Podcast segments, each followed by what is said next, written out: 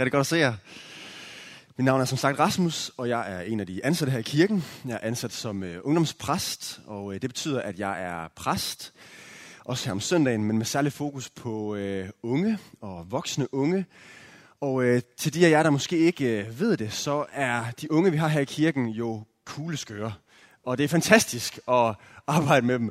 Og de er fantastiske samtidig. De er nogle skønne mennesker og enormt sjove, og jeg nyder så meget mit arbejde øh, med dem. Det er jo både at øh, få de unge med her om søndagen, der er mit arbejde. Og øh, jeg synes, I skal se omkring og se, hvor mange unge vi er her, og glæde jer over det, at vi øh, er så mange, og vi ønsker som unge at være en del af resten af familien.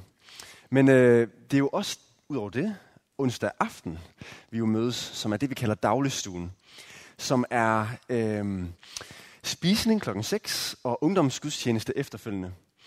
Og det er enormt fedt. Og der kommer masser af unge, og vi har det super sjovt og vi søger Gud sammen. Og jeg har bare lyst til at sige til jer, øh, der måske ikke ser jer selv som unge mere, at I er hjertelig velkommen stadigvæk til at komme om onsdagen til aftensmad. Hvis I har lyst til at komme ind og se, hvad det er, vi laver, men også bare komme og være en del af fællesskabet der, Aftensmad klokken 6, det er ikke kun for unge mennesker, det er for øh, hele kirken, der har lyst til at komme ind og spise.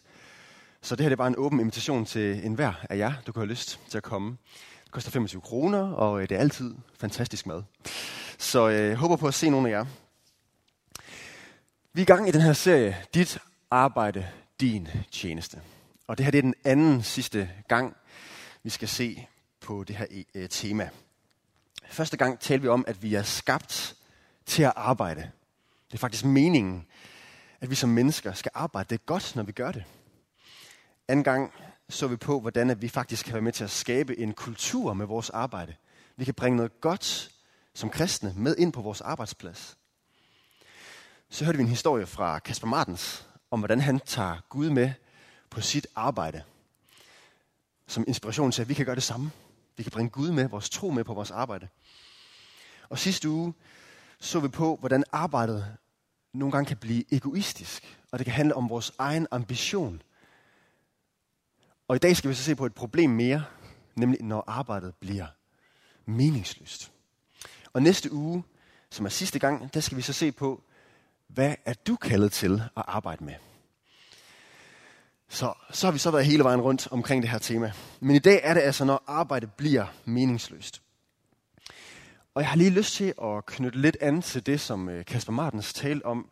For han delte bare sådan helt personligt, hvordan han nogle gange kunne opleve, at det med at leve for ambition og karriere, at det aldrig stillede ham tilfreds. Det var jo ærligt sagt af ham, men jeg tror rigtig mange af os, vi kan genkende det der. Vi kan søge og blive til noget, men det stiller os aldrig tilfreds. Og uanset hvor højt man stiger i rang, uanset hvor meget man lykkes, så bliver man aldrig lykkelig af det. Og i dag, der skal vi prøve øh, at have sådan en prædiken, som er delt i to dele. Den første del er problemet, vi skal se på. Altså, hvordan det kan blive meningsløst for os, arbejdet. Og det andet er så løsningen, vi skal se på. Og øh, det bliver en lidt anderledes prædiken i dag, og jeg beklager på forhånd med min første del her, som jo øh, handler om meningsløsheden og håbløsheden. Men jeg tror, det er vigtigt, at vi tør faktisk at tale om det her, og vi tør at sætte ord på det. Øh, for det fører os faktisk til Gud. Så, er I med på den? Nu prøver vi først at tale om problemet. Og øh, det problem skal vi finde for, fra en i Bibelen, i prædikernes bog. Så hvis nogen af jer har jeres bibler med, må I gerne slå op i prædikernes bog, hvor vi skal læse lidt sammen. Ham her, prædikeren, han er ikke sådan en prædikant, sådan som vi kender det i dag, som gerne skal være en, der opmuntrer folk og fortæller om Gud. Øh, ordet prædikeren kan også måske mere oversættes tænkeren eller filosofen. En, der virkelig får lov til at tænke tingene igennem. Den her bog den er skrevet flere hundrede år før Jesus, og det er en rigtig mærkelig bog. Altså, hvor mange af jer har læst den her bog og tænkt, det er virkelig en mærkelig bog? Ja? Yes, så det er ikke bare mig. Men det er godt. Bogen virker nærmest til at sige nogle af de modsatte ting, end hvad man kan regne med, at Bibelen egentlig siger. Det er det, man kalder visdomslitteratur i Bibelen, som på en eller anden måde belyser menneskelivet på en ny og vis måde, der tør beskrive, hvordan virkeligheden kan være.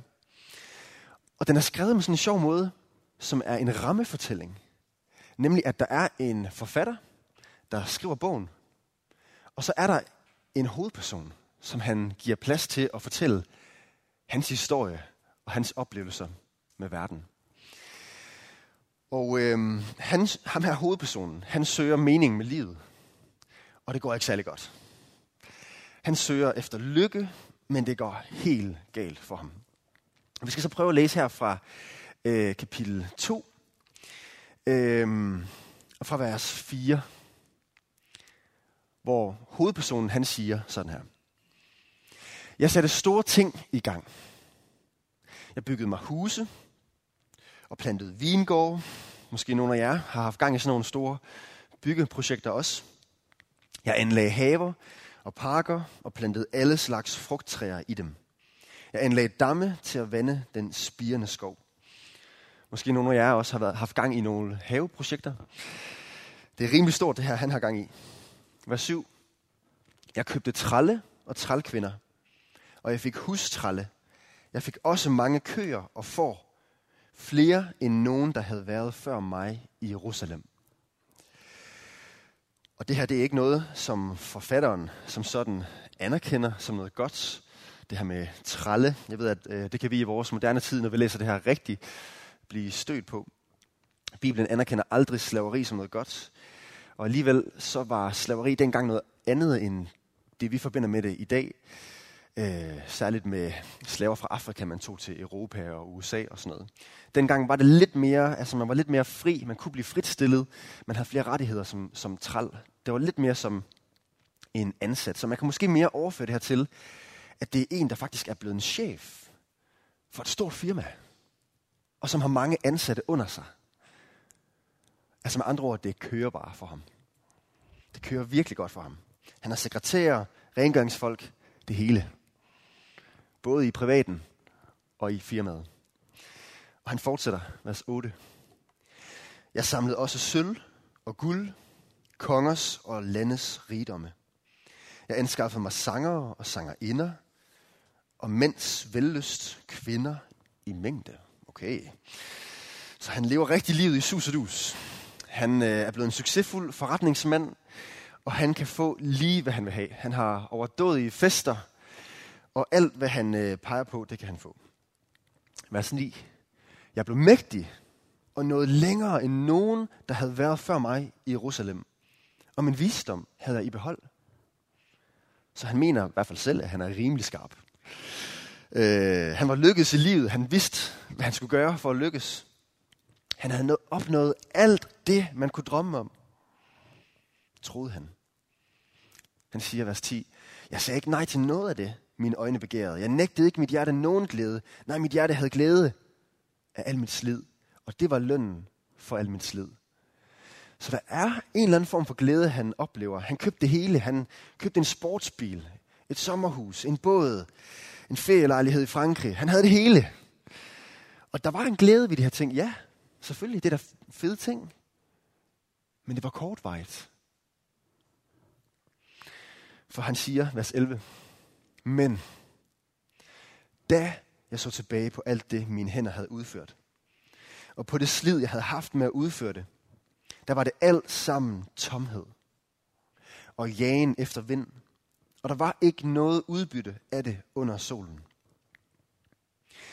Så når han ser tilbage på alt det her, han har udrettet, og på den kæmpe succes, han er blevet, så ser han bare, at det er tomt.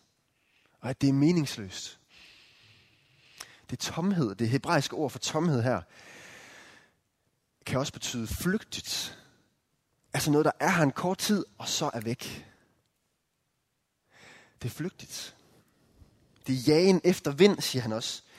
Så når man stræber efter ambition, som han gjorde, og succes, så er det i virkeligheden vind, man stræber efter, siger han.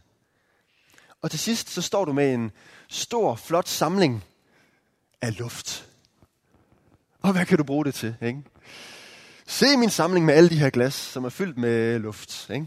Her er min bankkonto fuld af luft. Her er mine kendte bekendtskaber fuld af luft. Og her er mine flotte titler, som er lavet af luft. det er ingenting værd, siger han. Luft er ingenting værd. Så det er helt ironisk, det her. Det er helt latterligt. Selvom at vi kan tænke, at det betyder så meget, så er det i virkeligheden ingenting værd. Og det er det liv, vi er blevet, vi lever her under, under solen, siger han. Som på en måde beskriver sådan livet uden himlen, livet uden Gud, livet bare for os selv.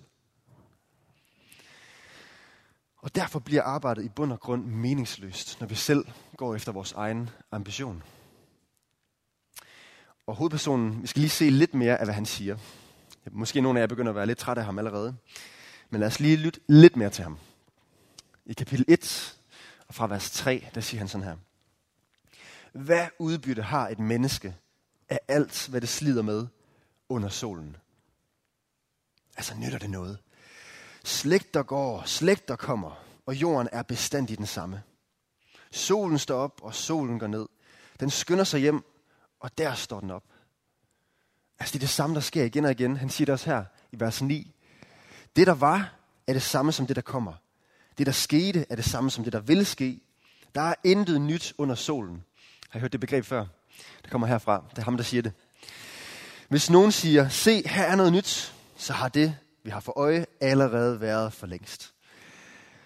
Altså han siger, du lever et kort og meningsløst liv.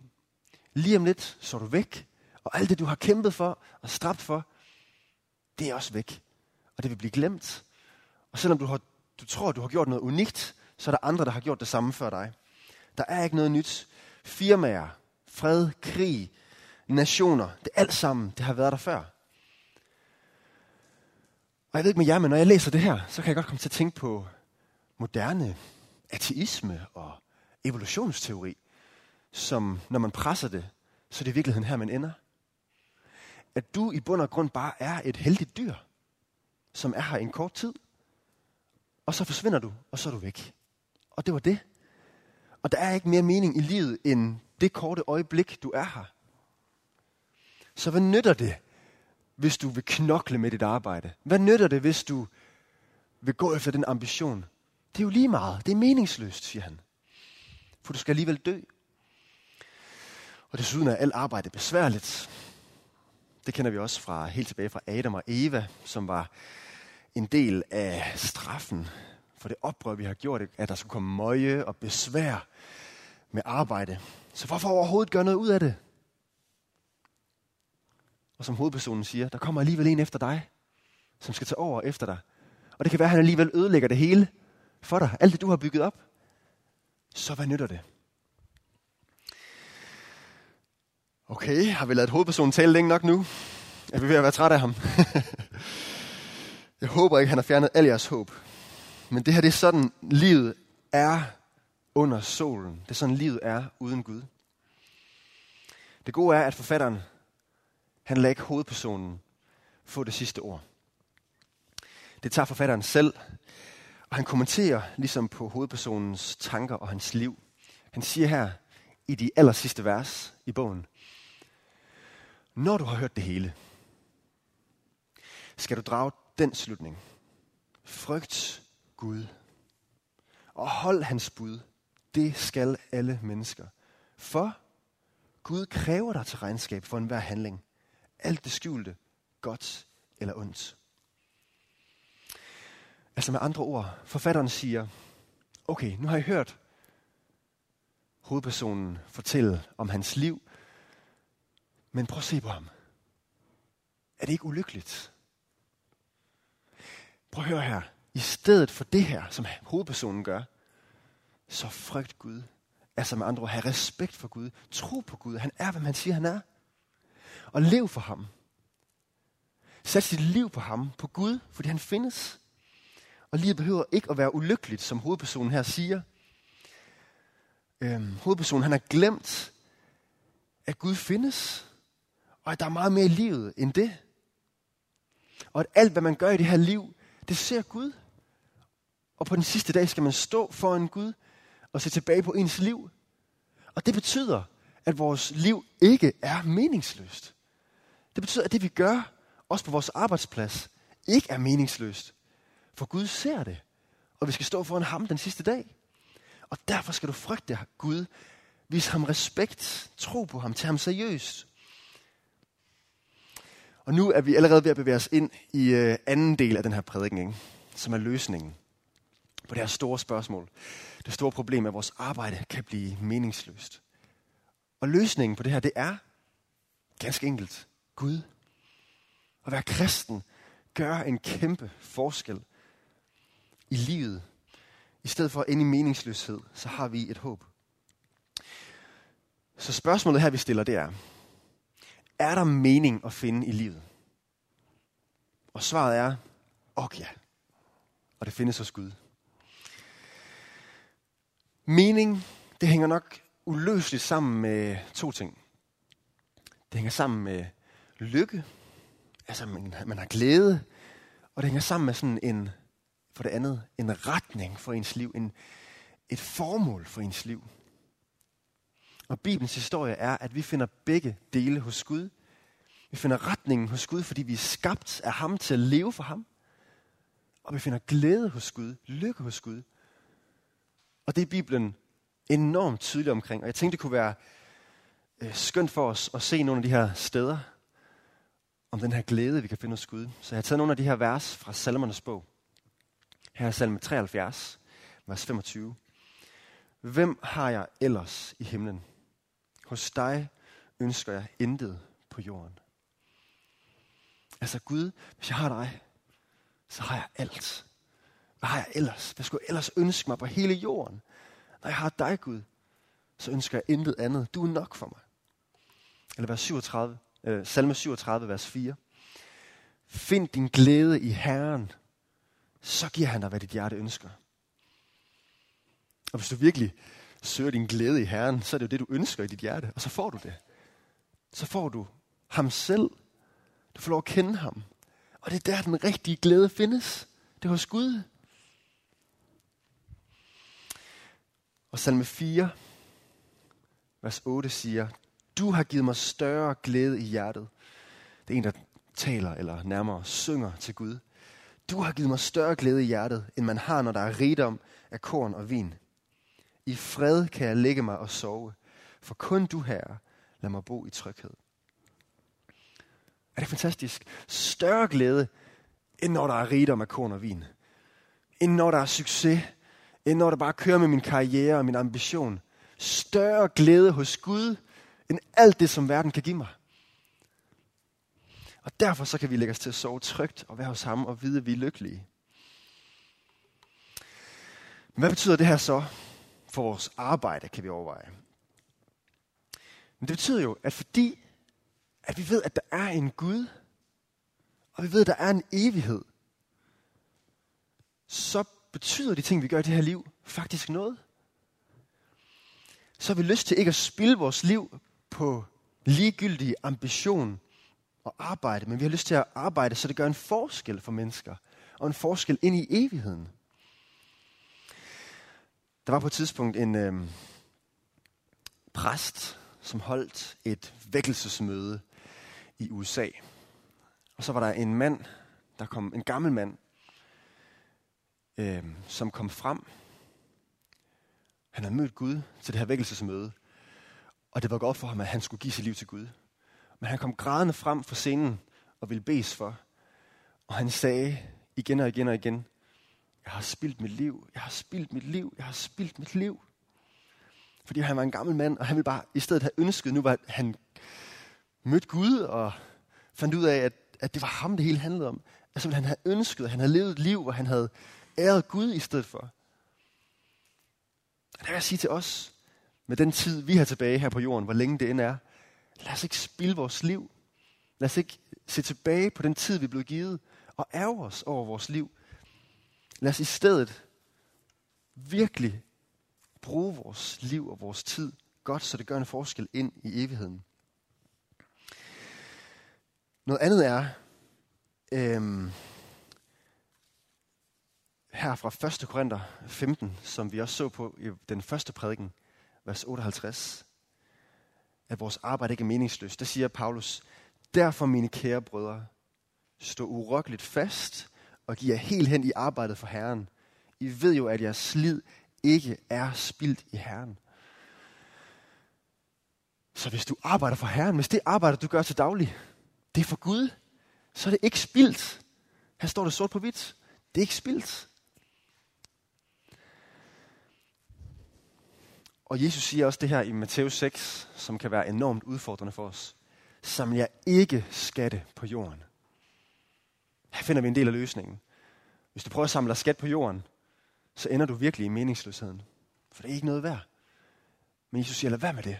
Her er løsningen. Samle ikke skat på jorden, hvor møl og rust fortærer, og hvor 20 bryder ind og stjæler. Men samle jer skatte i himlen, hvor hverken møl eller rust fortærer, og hvor 20 ikke bryder ind og stjæler. For hvor din skat er, der vil også dit hjerte være. Så når du hjælper et andet menneske, så har det betydning ind i evigheden. Det ser Gud, og han glæder sig over det. Og det er en evig skat, sammenlignet med kortvarig bras her på jorden. Men hvad betyder det for dit liv, dig konkret?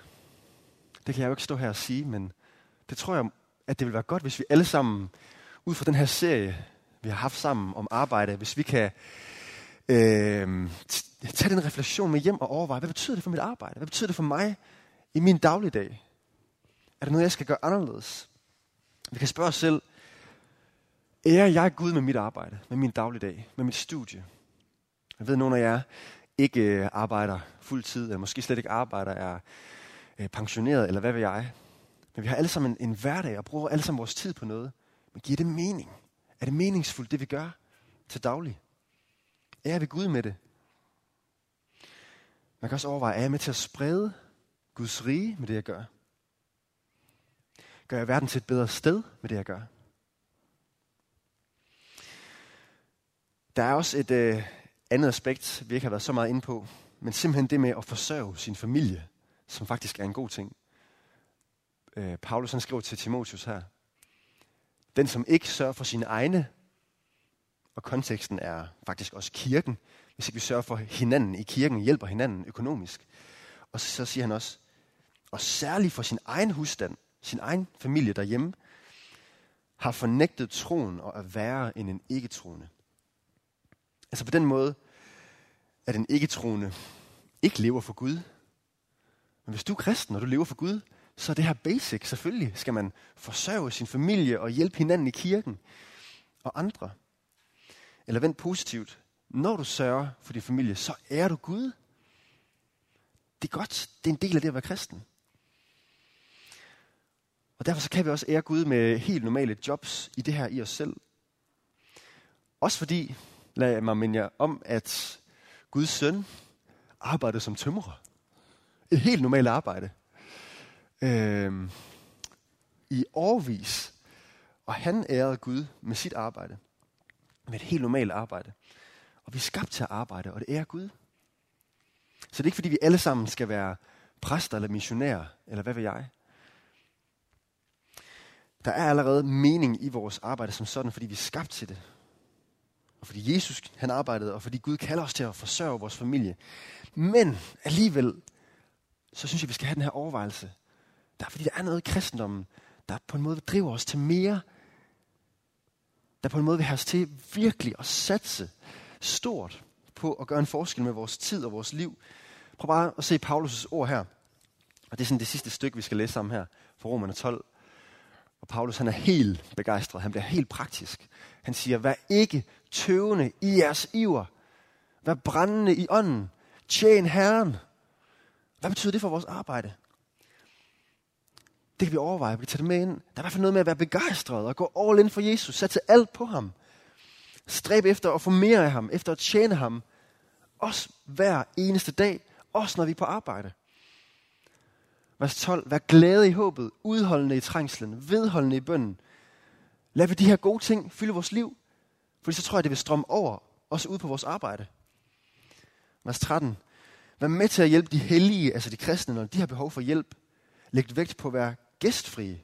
Og det gælder også kolleger. Øh, og al den her godhed, der skal ligesom strømme over. Ikke? Også ind på vores arbejde. For eksempel, hvis der er en på arbejde, man er træt af. Nu siger Paulus her, velsign dem, der forfølger jer.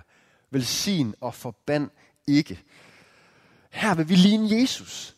Her vil vi sige, okay, hvis der er en, der er en nar over for mig på arbejdet, så vil jeg ikke give gengæld, så vil jeg i stedet elske tilbage. For det er det, jeg selv har oplevet fra Gud. Og han siger, glæd jer med de glade, græd med de grædende. Altså, vis oprigtig interesse for dine kolleger. Vær oprigtig interesseret i, hvad de synes, hvad de oplever. Spørg ind, det er liv med dem. Han siger vers 16, hold sammen i enighed. Altså de kristne, stræb ikke efter det høje. Her er det her med ambitionen. Stræb ikke efter det høje, men hold jer til det lave, og stol ikke på jeres egen klogskab.